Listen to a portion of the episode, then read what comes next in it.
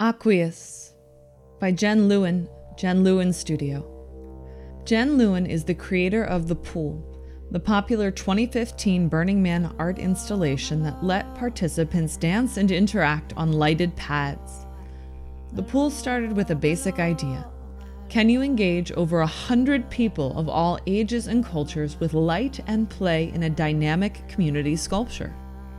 Jen's new installation, Aqueous, is a progression of this idea. While the pool drew people together, Aqueous will move people in shared direction as they wander this meandering and reflective pathway. Some people will run, some will skip, others might sit, crawl, or roll. But what's important is that they will be together on the same path for even the briefest of moments. During the day, Aqueous will reflect the changing sky as its surface shimmers and shifts in dichroic color. At night, Aqueous will glow with full and dynamic interactivity, creating a meandering play space of dancing and swirling light. It's a trail of color through the desert.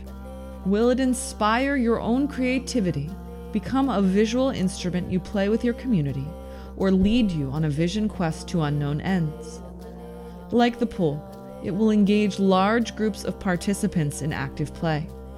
Jen's goal is to create a human connected experience where participants not only interact and enjoy the playfulness of the work, but more importantly, also interact and connect with each other. The highly versatile shape of Aqueous is created from three modular, curved platforms derived from the arcs of the Golden Ratio. Placed together, these platforms create a giant landscape of meandering pathways within elegant geometric patterns. Each platform in Aqueous is created from a custom rotationally molded form with a specialized anti scratch and anti slip top surface. During the day, this dichroic surface will reflect the sky and surrounding environment. At night, each platform has LEDs and custom software to create a fully interactive experience. Aqueous will span over 6,000 square feet.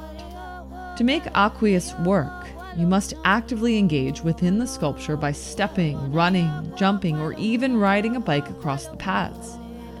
Aqueous is inherently interactive and creates its own form of community within the sculpture itself. User inputs such as foot pressure and frequency are also sensed by the pad surface. To experience Aqueous's full color capacity, users also will need to engage with other participants. The interaction varies dramatically depending on the number of individuals involved. This dynamic interaction between individuals and the sculpture creates environments ranging from curious and playful with a few participants to energetic and competitive with many participants. As you flow with this river of color, you'll find new experiences and interactions coming up out of the desert. Your guide has been Candace Stevens, with music by Deadova.